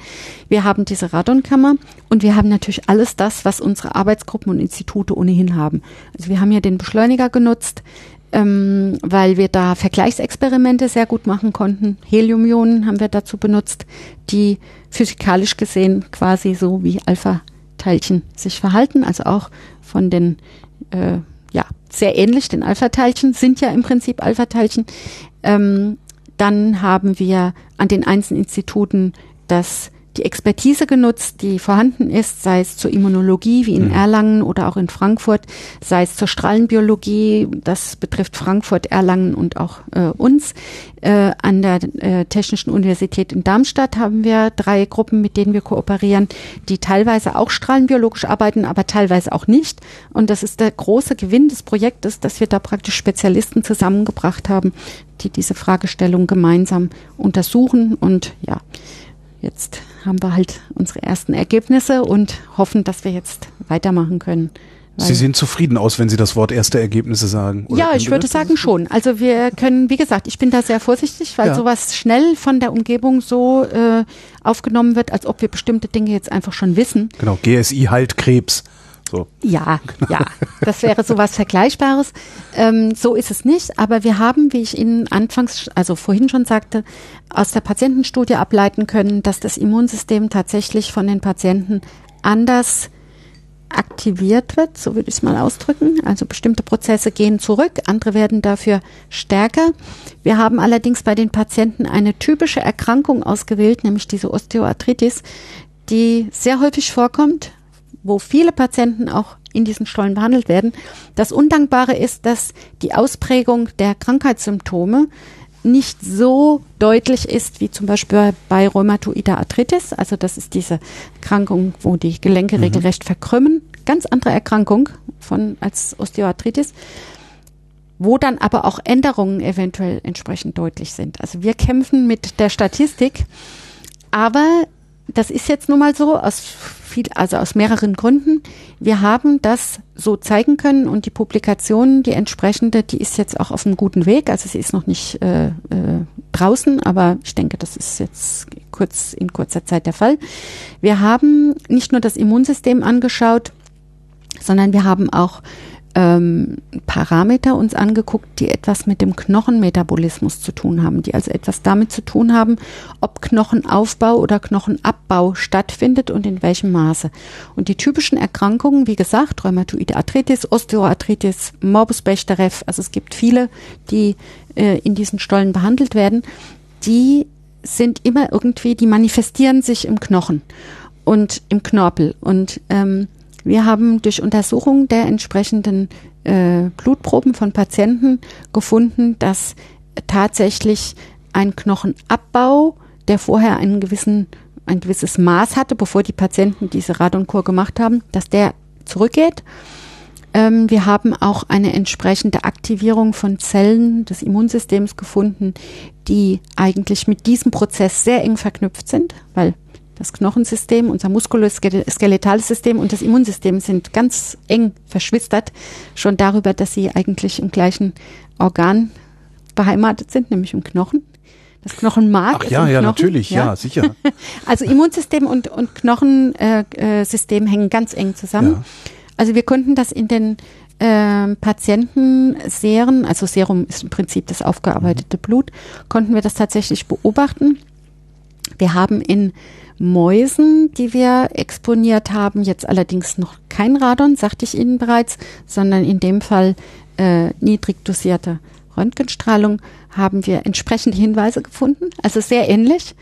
Und wir haben in der Petrischale, in dem wir solche Zellen, um die es da geht, ähm, aus Vorläuferzellen, die von normalen Menschen stammen, also die jetzt nicht irgendwie käuflich erworben und damit auch schon verändert sind, haben wir soweit äh, nachverfolgen können, dass wir auch in der Petrischale bestimmte Veränderungen, die mit diesen Prozessen einhergehen, nachstellen konnten. Also das würde ich sagen, ist schon ein Hinweis darauf, dass das, was wir in den Patienten beobachtet haben, kein Zufall war und nicht nur einfach mit, sagen wir mal, der Wärme oder mit dem Kureffekt zu tun haben, sondern dass es tatsächlich auch was mit Strahlung zu tun hat. Setzen Sie die Patienten dann einfach Radon aus oder bestrahlen Sie gezielt Gewebe? Also Patienten werden nur so behandelt, wie sie sonst auch behandelt würden. Also das in ist ethisch äh, anders gar nicht möglich. Wir bestrahlen die nicht, wir setzen die auch nicht in irgendeinen Stollen, sondern in dem Fall haben wir eine Studie mit einem ähm, äh, äh, Kurort Bad Steben und dem dort äh, ansässigen äh, Kurarzt durchgeführt. Das sind Bäder, in Mhm. dem Fall Bäder. Auch eine Erschwernis insofern, als dass die Bäder nicht diese hohe äh, Radon, äh, diesen hohen Radongehalt haben wie die Stollen, aber aus anderen Gründen sehr günstig, weil äh, Bad Steben einmal diesen Arzt, äh, dieser Arzt, dieser Kollege, der im Mhm. Projekt dann auch äh, integriert ist, äh, hat, der sehr hinter dieser Forschungs, äh, diesem Forschungsvorhaben steht. Das ist sehr wichtig. Und im Gegensatz zu einem Stollen, wo Menschen von weit her angereist kommen und dort ihre Kur machen, sind das vor allen Dingen Menschen, die sowieso in der Umgebung leben. Das heißt, die kann sind einer eindeutigen erreichen. Hintergrundstrahlung auch ausgesetzt. Erstens. das, das ja auch. Also. Erstens, also das heißt, da kann man sagen, dieser Effekt, der eventuell das Ergebnis verfälscht, ist weniger oder gar nicht da und sie sind leichter zu erreichen. Das heißt, man kann nachverfolgen, man kann Nachuntersuchungen machen. Und wir haben das eben bis zu 30 Wochen nach der, nach der Kur dann auch machen können. Und das ist schon eine Studie, so wie sie in der Weise nicht bis jetzt durchgeführt wurde. Wie nachhaltig sind denn die Effekte, die Sie da beobachten? Also ein halbes bis ein Jahr nach äh, der Kur sind sie noch da. Und ich würde sagen, länger als ein Jahr ist sicherlich unwahrscheinlich. Wir haben es so nicht abgefragt, sondern wir hatten halt diese 30 Wochen, äh, wo sie dann noch da waren, auf jeden Fall. Aber das ist auch individuell verschieden und es ist auch äh, eigentlich nicht klar, warum, aber es ist immer wieder beobachtet worden, dass in der Kur erstmal es sogar eine Verschlimmerung der Symptome geben kann und später dann geht's besser. Und dann heißt das nicht, dass man damit die Medikamente einfach nur ersetzen kann, sondern das heißt individuell, dass man Medikamente ergänzt, dass man sie für eine gewisse Zeit vielleicht weglassen kann. Also das kommt dann drauf an. Aber da die Medikamente auch ziemliche Nebenwirkungen haben, ist das durchaus eine Option, würde ich sagen. Funktioniert das, ähm, also ist das reproduzierbar? Also ich gehe jetzt in den Stollen, äh, dann tut mir ein halbes Jahr lang Mhm. nichts weh. Ähm, kurz bevor es wieder anfängt, mir weh zu gehe ich wieder in den Stollen und verlängere dadurch die Zeit? Haben Sie da schon Mhm. Also da habe ich keine Studie. Die Studie, die wir da jetzt gemacht haben, war einmalig in Ja. den Patienten, aber persönliche Erfahrungsberichte, die Ja. sagen, das hat mir geholfen, das hilft mir eigentlich immer, zum Beispiel. Ja, ja das schon. Aber das ist schwierig. Also man müsste jetzt eine Studie machen, wo man immer wieder die gleichen Patienten Ja. erreicht und das ist logistisch und ethisch eigentlich Das sollen die Kollegen von der nationalen Kohorte einfach mitmachen. Es gibt ja bei uns in dem Sinne keine Nationalkohorte. Das wird zwar angestrebt und es, also eine Kohorte gibt es sowieso nur für Krebserkrankungen, also in dem Fall. Aber Mhm. äh, das wäre natürlich ideal, aber das ist quasi nicht durchführbar. Aber persönliche Berichte in die Richtung habe ich auf jeden Fall, ja. Was müssen Sie denn, was müssen Sie denn noch forschen, um ja tatsächlich an die Öffentlichkeit zu gehen, zu sagen, Heureka? Ja, also ich würde mal sagen, wir wollen, wir, wir sind nicht ähm, voreingenommen, sondern wir bemühen uns darum, die Sache so zu sehen, wie sie ist. Wir sind weder voreingenommen darüber, dass wir sagen, um Gottes Willen Strahlung auf keinen Fall, Mhm. Angst vor Strahlung auf keinen Fall, noch, dass wir sagen, oh, wir müssen diesen Effekt jetzt unbedingt finden. Also wir bemühen uns wirklich, das offen zu behandeln. Ähm, was wir aber noch brauchen, um eine Aussage machen zu können, ist im Moment für mich, dass wir erstens diese Radon-Studie auf jeden Fall wiederholen müssen. Und zwar wahrscheinlich zweimal. Das ist unser Ziel. Wir müssen sie verbessern, nicht weil wir vorher nicht gut nachgedacht haben, sondern weil wir bestimmte Ergebnisse bekommen haben, die jetzt eine Änderung der Strategie auch äh, nahelegen. Und wir müssen erreichen, dass uns eine Studie endgültig genehmigt wird. Sie ist eigentlich genehmigt, ethisch, aber sie muss noch behördlich genehmigt werden, in der wir eine Gruppe von Patienten, die mit Radon behandelt werden, also mit Radonbädern, Mhm. und eine Gruppe von Patienten haben, die diese nicht, die Bäder bekommen, aber kein Radon. Ähm, das Problem daran ist, dass man ethisch immer davon ausgeht, dass einem Patienten eine Behandlung Bestmögliche, Nicht, genau. genau. Deswegen war das mit Radon, obwohl das eigentlich wissenschaftlich so nicht unbedingt anerkannt ist, aber es war bis jetzt nicht möglich. Wir haben jetzt äh, die, das Konzept eines sogenannten Crossovers, so nennt man das, also zwei Patientengruppen und die wissen nicht, ob sie Radon bekommen oder nicht. Sie werden aber auf jeden Fall Radon bekommen, weil die Studie zwei Kuraufenthalte äh, äh, umfasst. Das heißt, ein Teil der Patienten wird im ersten Mal das Radon bekommen und ein Teil der Patienten, der andere Teil, im zweiten Teil. Diese Studie, dies mit dem Crossover-Design, ist unbedingt wichtig, um genau das zu tun, nämlich zu wissen, liegt es an der Strahlung oder liegt es an allem, was sonst noch diese Kur mit sich bringt. Mhm. Weiterhin werden wir in einer solchen Studie bestimmte Dinge Können, können Sie können Sie denn ähm, die die Bereiche ähm, in dieser Kur, in denen die Leute Strahlung ausgesetzt sind, können Sie die einfach so isolieren? Ist es tatsächlich nur ein so ein Hotspot und wenn die nicht in dieses eine Schwimmbad gehen, kriegen die keinen Radon ab? Äh, also es gibt da verschiedene ähm, Möglichkeiten. Äh, in dem Fall ist es eine Quelle, ein Bad, wo die Radonkonzentration zwar überprüft wird, aber wo die eigentlich immer relativ gleich ist. Also sie ist Luftdruckschwankungen sicherlich ausgesetzt.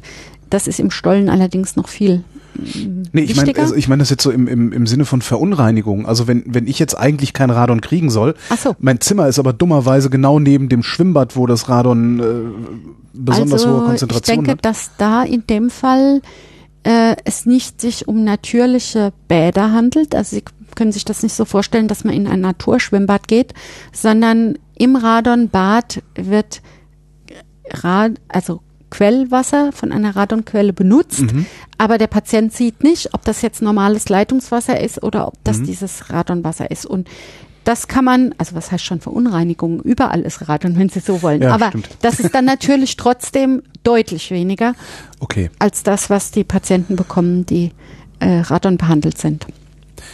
Wo holen Sie das Radon eigentlich her, wenn Sie hier die Radonkammer für die Mäuse befüllen oder so? Das ist eine gute Frage, aber ich wollte noch was anderes. Ja, Entschuldigung, ich- weil ja, wir waren, ich- das war wichtig. Ich weiß es Äh, leider ähm, nicht mehr. äh, äh, Crossover-Studie war das letzte, Genau, wo das ist wichtig, genau, dass wir die machen und dass wir bestimmte Dinge in der Studie auch anders gestalten, zum Beispiel den Patienten mehr Fragen stellen. Body Mass Index ist zum Beispiel ein so ein Stichwort, was durchaus etwas mit Knochenmetabolismus letztlich zu tun hat.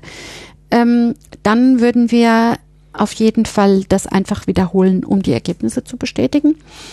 Und dann äh, würden wir auch gerne eine äh, Studie machen, wo wir zum Beispiel Personal mit einbeziehen, das in diesen mm, Bereichen arbeitet und auch einer gewissen äh, Belastung ausgesetzt ist. Das ist nur ein Beispiel. Wir müssen auch Tierexperimente noch verändern und machen. Ich sagte Ihnen, das mit Radon ist eigentlich im Moment erst im Gange. Da kennen wir das Ergebnis noch gar nicht. Wir wollen auch unsere Tiermodelle etwas verfeinern, weil wir bestimmte Zusammenhänge gerne auch wirklich zeigen wollen, weil wir vermuten die bis jetzt, aber wir müssen sie zeigen. Und dazu wäre es zum Beispiel gut, wenn man Tiere hätte, die im Immunsystem bestimmte Defekte haben, um zu sehen, ob diese Tiere auch bei Strahlenexposition eine Reaktion zeigen, die so ähnlich ist wie denen, die diese Defekte nicht haben, um herauszufinden, ob da tatsächlich ursächlich ein Zusammenhang besteht. Ähm, ja, das war so grob das, weil Sie gesagt haben, was brauchen wir denn eigentlich Ja, noch? Also dann die Organdosen müssen wir natürlich auch noch besser und anders äh, experimentell äh, ermitteln, als es bis jetzt möglich war. Wir haben sehr viel Zeit äh, gebraucht, was auch normal ist, um die Messtechnik so weit zu verfeinern, dass wir tatsächlich in der Lage sind, so gut und sensitiv zu messen. Wir werden auch ein Lungenmodell wahrscheinlich einsetzen, um diese Bestrahlung der verschiedenen Zelltypen in der Lunge etwas genauer zu charakterisieren. Lungenmodell? Ja, das ist ein Modell, was zwar nicht direkt in der Petrischale, aber doch im Labor existiert, wo man eine Lunge nachbaut und mit Zellen aber, ne? Und dann guckt, wenn man sie bestrahlt, welche Zellen schaden denn, äh, tragen denn diesen Schaden dann hinterher und geben ihn auch weiter. Und wo kriegen Sie jetzt das Radon Ja, her? genau, das war Ihre Frage. Also es ist so, dass ich sagte Ihnen, Uran zerfällt über bestimmte Isotope und irgendwann kommt dann das Radon. Das Isotop, was vor dem Radon entsteht, ist Radium. Das ist das, was Marie Curie isoliert hat. Äh, es ist eine Radiumquelle, die dann zerfällt. Also die Quelle hat eine gewisse Intensität, eine gewisse Stärke und die ist in der Radonkammer eingebaut, so dass man praktisch die äh, Strahlung in die Kammer reinleiten kann. Verstehe. als Sie damals, ich, finde das so faszinierend, ähm, als Sie damals angefangen haben, Bio zu studieren, haben Sie mit all dem gerechnet? Nein. Aber ich muss sagen, manchmal ist das Schicksal ja dann doch irgendwie gegeben. Also sehr beeindruckt hat mich in der Zeit, als ich studiert habe. Ich habe zweimal studiert, also insofern ist mein Lebensweg nicht so ganz der normale, aber ich habe einmal ein Kurzstudium gemacht, habe gearbeitet und später dann Biologie studiert, was ich eigentlich immer wollte. Und ich kenne viele Menschen, die eigentlich immer Biologie studieren wollten. Ja, es gibt halt viele Gründe, warum man es vielleicht lieber nicht tun sollte. Warum sollte man nicht Biologie studieren? Weil Frau die Fournier? Berufsaussichten sehr schlecht sind. Sie haben noch einen coolen Job. Ja, ich freue mich auch. Ich habe mich sehr angestrengt, um, um da hinzukommen. Aber ich hatte, äh, also ich bin Chemieingenieur auch und mhm. äh, habe das an einer, einer, wie es damals noch hieß, Fachhochschule gemacht äh, habe gearbeitet und habe mich aber immer eher für diese biologischen Aspekte interessiert und habe dann auch in der Mikrobiologie in der Industrie gearbeitet. Äh, ja, was mich sehr beeindruckt hat, war der, der, der Kernunfall in Tschernobyl. Ah. Und ich war damals in einem sehr, sagen wir mal, rezeptiven Alter. Also ich habe obwohl ich von Radioaktivität nur das wusste, was man im Studium halt so grob gelernt hatte. Ich habe mich da sehr für interessiert und darüber hm, kam eigentlich ein Interesse bei mir auf, was eben jetzt letztlich auch mein Beruf ist, nämlich sich darum zu kümmern, was tut denn Strahlung mit lebender Materie. Damals habe ich aber auf keinen Fall das ahnen können, dass ich tatsächlich mal in so einem Bereich dann arbeiten werde. Und dass ich dann hier bei der GSE anfangen konnte, war ein bisschen Zufall. Aber natürlich habe ich schnell gemerkt, dass mich das sehr interessiert und habe dann in verschiedenen Aspekten innerhalb dieser Abteilung auch schon Erfahrungen gesammelt, bevor jetzt dieses Projekt kam. Also ich bin ja schon ein paar Jahre hier. Insofern war das eine ganze Entwicklung. Würden Sie sagen, dass Sie jetzt schlauer sind oder dass Sie jetzt noch mehr Fragen haben als damals? Sie meinen damals? Was Strahlung mit Gewebe macht. Also ich würde schon sagen, dass ich schlauer bin, aber ich habe auch mehr Fragen. Das ist ganz klar. Das geht mir da. Das ist aber ja das, das Dumme ist an der Wissenschaft. genau. Das ist typisch, denke ich, für wissenschaftliche, für wissenschaftliches Arbeiten. Mhm. Da bin ich sicher keine Ausnahme. Was ist die wichtigste Frage, die Sie da noch haben? Das kann ich so nicht sagen. Also es gibt wichtige Fragen und gerade aus meiner konkreten Arbeit im Moment leite ich Fragen ab, die etwas damit zu tun haben, wie weit das Immunsystem und auch der Knochenmetabolismus durch Strahlung beeinflusst werden. Das sind aber keine lebensbewegenden grundsätzlichen Fragen, sondern das sind die Fragen, die mich täglich beschäftigen, als Beispiel dafür, wie Strahlung, die physikalisch gesehen ja gut erforscht ist, man weiß ja, wie Strahlung äh, die, man kennt die Charakteristika von Strahlung, auf diese komplexen Systeme trifft. Weil begonnen habe ich hier eigentlich damit, dass ich mich mit Zellkultur beschäftigt habe und der Strahlenwirkung, die etwas mit dem Abtöten oder Überleben der Zellen zu tun hat. Dann bin ich weitergegangen, wo es mehr darum ging, wie Zellen denn so reguliert sind, dass sie eben nicht entarten, wenn sie Schäden haben, also praktisch die Proliferation einstellen. Das war so eins meiner mhm. Themen. Aber jetzt ist doch das, was ich mache, das sind sehr komplexe Systeme, das Immunsystem und auch der Knochenmetabolismus. Und da ist auch ohne Betrachtung der Strahlung vieles, vieles noch überhaupt nicht klar. Und ein faszinierendes Gebiet, finde ich, ist die sogenannte Osteoimmunologie. Das heißt Osteo für Knochen. Mhm. Das heißt, das Gebiet, was sich genau mit dieser Interaktion, ich sagte Ihnen, im Knochen findet die eigentlich statt, im Knochenmark, im Knochen, äh, zwischen Immunsystem und ähm, muskuloskeletalen System beschäftigt. Und das ist eine Disziplin, die ist noch nicht sehr alt. Also ich würde mal sagen 10, 15, vielleicht 20 Jahre, aber älter nicht. Und das ist nicht sehr alt. Das heißt, man weiß gerade mal, welche Fragen man stellen muss. Na, man weiß ein bisschen mehr. Okay. Aber es ist trotzdem so, dass es viele Sachen gibt, die eben noch nicht klar sind oder wo man bestimmte Ideen hat, aber das nicht äh, Lehrbuchwissen ist. Und da dann noch die Strahlung dazu, das ist schon sehr komplex, aber ich muss sagen, das fasziniert mich. Also es macht mich nicht nervös, sondern das fasziniert mich. Haben wir über irgendwas zu reden vergessen? Äh.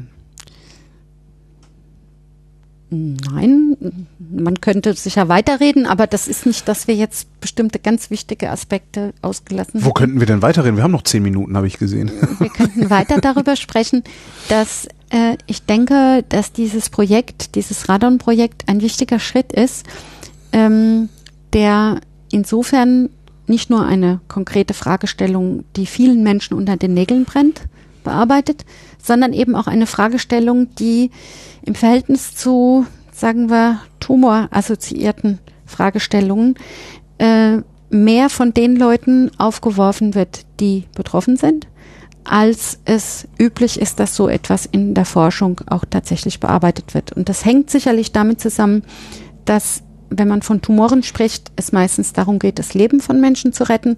Und wenn man von Rheuma, wie Sie es mhm. gesagt hatten, eingangs, also ja. diesen ganzen Erkrankungen spricht, dann geht es um Lebensqualität. Ja. Es könnte auch um Leben und Tod gehen, aber das sind die Extremfälle.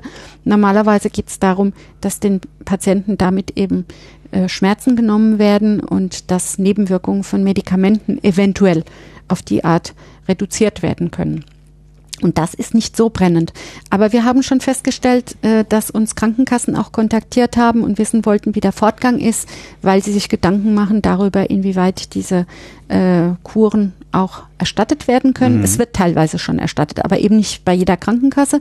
Es ging da um eine gesetzliche. Und die öffentliche Aufmerksamkeit, die ziemlich also die beträchtlich ist, die unserem Projekt entgegengebracht wird, hängt viel damit zusammen, dass Menschen auch verunsichert sind, wenn es sich um Strahlung handelt. Also in Deutschland ist das ganz besonders der Fall. Angst haben, was zwar einerseits zu verstehen ist, aber andererseits auch oft nicht unbedingt darauf beruht, dass die Leute besonders gut informiert sind. Und ich denke, dass deswegen unser Projekt in vielerlei Richtung eine wichtige Rolle spielt. Na, vor allen Dingen, weil, weil diese äh, Rheuma, ich nenne es jetzt einfach, mhm. das, das hat ja jeder. Ja. Also gefühlt. Nicht das Rheuma, sondern Sie meinen ja, jetzt wieder zum Beispiel weiß, die Osteoarthritis, also genau. das, wo die Gelenke dann wehtun. Das, weil also man, jeder ja. kennt, jeder kennt ja. mindestens einen, der das hat. Ja. Äh, von daher ist da das Interesse natürlich Eben, auch gegeben. Genau. Also das ist, wie Sie sagen, sehr viele Menschen sind betroffen und es ist nicht so, dass wir, dass wir antreten und sagen, wir wollen jetzt rausfinden, ob man diese Patienten dann zum Beispiel in einen Radonstollen äh, schicken kann, sondern es geht darum, dass sie ohnehin dahin gehen, ja. also eine bestimmte Zahl. Und wir wollen jetzt rausfinden, kann man mehr darüber sagen, ob das wissenschaftlich haltbar ist, dass es auch an der Radioaktivität liegt, weil sonst könnte man ja auch die Menschen in irgendeine, sagen wir, Kurumgebung schicken. Ja. Ähm, und das betrifft sehr viele Leute. Und die Radon-Hintergrundstrahlung betrifft uns alle. Also insofern ist, es, ist die Relevanz klar. Aber also ja? vor der muss ich keine Angst haben. Nein. Das habe ich nein, ja richtig verstanden. Nein, das würde ich auf keinen Fall sagen. Sie, Sie sagen immer, äh, die, inwieweit Strahlung das Gewebe beeinflusst. Mhm. Ähm, Sie sagen nie schädigt oder äh, Ja, beeinflussen ist ein bisschen genereller. Ne? Genau. Ne? Weil ist schädigen das, ist ja äh, wohin, schon. Wohin deutet denn die Forschung? Ist das Sie meinen jetzt unsere oder ja. allgemein? Also ich würde sagen, unsere. Oder macht auch da die Dosis das Gift? Ja, Wie natürlich, okay. klar. Also das auf jeden Fall. Aber unsere Erkenntnisse bis jetzt gehen in eine Richtung, dass Radonbehandlung, ich spreche jetzt von der Patientenstudie, ähm, bestimmte Immunreaktionen unterdrückt oder zumindest abmildert. Unterdrücken ist ähm, zu drastisch mhm. ausgedrückt, mhm. äh, die äh, bei den Erkrankten in Übermaß vorhanden sind. Also die Rheumatoide Arthritis als das Paradebeispiel ist eine Erkrankung, die man als Autoimmunerkrankung bezeichnet. Also die gehört zu den Autoimmunerkrankungen. Und bei dieser Art von Erkrankung richtet sich das Immunsystem des Einzelnen fälschlicherweise gegen körpereigene Strukturen. Und das macht die Beschwerden aus. Also im Falle von der rheumatoiden Arthritis ist es die Entzündung der Gelenk, des Inneren, der, des Inneren der, des Gelenkraums, die damit zusammenhängt, dass aktivierte Immunzellen da sich ansammeln und entsprechend dafür sorgen, dass Knochen und Knorpel abgebaut werden. Diese Erkrankten haben, wenn sie Medikamente einnehmen, dann kommt es auf die Medikamente an, entweder einfach eine schmerzstillende Wirkung oder und eine Wirkung, die sich bestimmt gegen bestimmte ähm, äh, Botenstoffe, die diese Immunzellen aussenden, richtet oder eine immunsuppressive Wirkung. Also immunsuppressiv bedeutet, dass das Immunsystem an der Stelle unterdrückt wird. Und obwohl diese Medikamente sicherlich sehr wirksam sind, ich bin kein Arzt, aber das ist das, was man immer hört und gesagt bekommt, sind, haben sie auch eine Gefahr, nämlich dass zum Beispiel diese Immunsuppression zu heftig ist. Also dass dann praktisch die das gesamte Immunsystem runterfährt. Ja, dass es zu stark ist, dass andere Erkrankungen dafür dann auftreten ja, und so mhm. weiter. Ähm, ich habe das Gefühl, das ist aber nur ein Gefühl, ja. dass Radon in ähnlicher Weise wirkt. Das ist jetzt kein Gefühl, sondern das haben wir gesehen. Aber mein Gefühl dabei ist, dass der Punkt sein könnte, dass das bei Radonbehandlung eben nicht so stark ist. Also das heißt, dass dann auch die Linderung der Schmerzen vielleicht nicht so umfassend ist, aber man muss ja dann immer gucken, wo tut man dem Patienten gut und wo handelt man sich andere Wirkungen ein, die nicht gewollt sind und die anders schädigen dann. Das ist mein Gefühl im Moment. Ähm, wovon waren wir jetzt ausgegangen? Ich weiß auch nicht, ich habe die ganze Zeit brennt mir eine Frage im, im Kopf und zwar könnte Radon das auch bei anderen Autoimmunerkrankungen? Ja, macht's auch. Äh, es ist, gibt eine ganz lange Liste von Autoimmunerkrankungen, die in Radonstollen im Prinzip äh, in Frage kommen, also zur Behandlung in Frage kommen. Äh, typische Beispiele sind weiterhin, außer der rheumatoiden Arthritis, auch diese sogenannte Morbus Bechterew, also im Englischen sagt man Ankylosing Spondylitis, AS abgekürzt. Das sind die Menschen, die eine verknöcherte Wirbelsäule mit der Zeit bekommen und auch Buckel, mhm. weil das nicht mehr richtig flexibel ist, die Wirbelsäule. Typische Anwendung. Die Osteoarthritis ist keine Autoimmunerkrankung, ist aber auch häufig, wird häufig behandelt. Dann gibt es aber noch ganz andere Autoimmunerkrankungen, die auch im Stollen behandelt werden. Zum Beispiel äh, Psoriasis, das ist eine Hauterkrankung, die eigentlich sehr nah bei der rheumatoiden Arthritis liegt, obwohl es in der Haut sich manifestiert. Es gibt Patienten, die beides haben. Also daran sieht man, dass es auch wirklich viel Überlapp gibt bei diesen Erkrankungen. Äh, auch muskuloskeletale Beschwerden, ähm, die sagen wir mal, ja, autoimmunbedingt, äh, ich bin jetzt nicht ganz sicher, aber die Polymyalgia, das sind Muskelbeschwerden. Da bin ich jetzt nicht sicher, ob es eine Autoimmunerkrankung ist, aber auch die wird im Stollen behandelt. Ähm, ja, ich glaube sogar Osteoporose, also was hormonell bedingt äh, dazu führen kann, dass die Knochensubstanz brüchig wird, vor allen Dingen bei Frauen in den Wechseljahren. Ich glaube sogar das wird behandelt. Also es gibt eine ganze Reihe von Erkrankungen, die entweder autoimmunbedingt oder verschleißbedingt äh, das Immunsystem in irgendeiner Weise dann aber mit einbeziehen, die im Stollen, also wo Patienten im Stollen behandelt werden. Haben wir da sowas wie zumindest einen kleinen Stein der Weisen gefunden? Nein, so, also so, ich so bin toll, da nicht romantisch. So toll ist es nicht. Nein, also nicht. ich will nicht sagen, so toll ist es nicht, aber Stein der Weisen impliziert ja, ja na, dass es auf jeden All Fall Heilmittel. Genau, ähm, aber also das, das würde ich nicht sagen, nein, nein. Das ist sicherlich, äh, das wäre jetzt spekulativ, aber mhm. das glaube ich eigentlich nicht, nein. Dann habe ich mich von der Romantik wegtragen lassen. es gibt halt auch keine Medikamente, die alles besorgen. Ich meine, nehmen Sie Aspirin, das ist ein Medikament, was für ganz viele Sachen eingesetzt wird und auch gut ist, aber das ist auch nicht der Stein der Weisen. Also von daher würde ich sagen. Dann betreiben wir einfach weiter Alchemie, ja, bis genau. wir den genau. Stein gefunden haben. Den wird es vielleicht nicht geben, aber das macht mich nicht, äh, beunruhigt mich nicht so. Wenn wir da in der Richtung ein bisschen klarer sehen könnten, und wissenschaftlich auch zeigen könnten, ob es ein äh, bestimmte Reaktionen dann auf der Strahlung beruhen oder ob das auf anderen äh, Kur-assoziierten äh, Gegebenheiten äh, beruht, dann finde ich das schon gut. Claudia Fournier, vielen Dank. Danke, danke.